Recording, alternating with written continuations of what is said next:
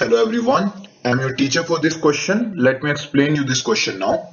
Find the distance of the point P 6, comma minus 6 from the origin. So ये directly formula based question है दो points दे रखे हैं हमारे पास First point है P 6, comma minus 6 और second point इसे हम Q consider कर लेते हैं जो कि origin है So 0, comma 0 ये इसके coordinates हो जाएँगे तो यहाँ पर हमें सीधा लगाना है distance formula क्या होता है distance formula D is equals to under root x2 minus x one का whole square plus y two minus y one का होल स्क्वायर तो अगर आपको दो पॉइंट दे रखे हैं, जिनके कोऑर्डिनेट्स हैं x1 y1 और x2 y2 तो आप उनके बीच में डिस्टेंस इस फॉर्मुले से निकाल सकते हैं।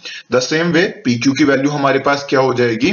Under root x two minus x one यानी कि ज़ीरो माइनस सिक्स का whole square plus y two minus y one so zero minus minus six हम करेंगे तो यहाँ पर प्लस सिक्स आ जाएगा इसका होल स्क्वायर ये वैल्यू आ जाएगी अंडर रूट सिक्स का स्क्वायर प्लस में सिक्स का स्क्वायर इसे हम लिख सकते हैं under root thirty six plus thirty six equals to root 72 जो कि अल्टीमेटली हो जाएगा सिक्स रूट टू। आप चाहें तो इस जगह पर भी स्टेप को स्किप कर सकते हैं। इसे हम लिख सकते हैं टू इंटू सिक्स का स्क्वायर जो कि अल्टीमेटली बन जाएगा six root two.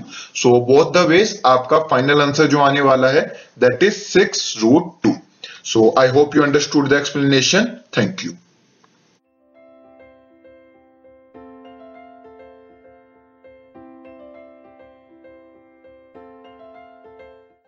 this podcast is brought you by Hubhopper Shiksha Abhiyan अगर आपको ये पॉडकास्ट पसंद आया तो प्लीज़ लाइक शेयर और सब्सक्राइब करें और वीडियो क्लासेस के लिए शिक्षा अभियान के यूट्यूब चैनल पर जाएँ।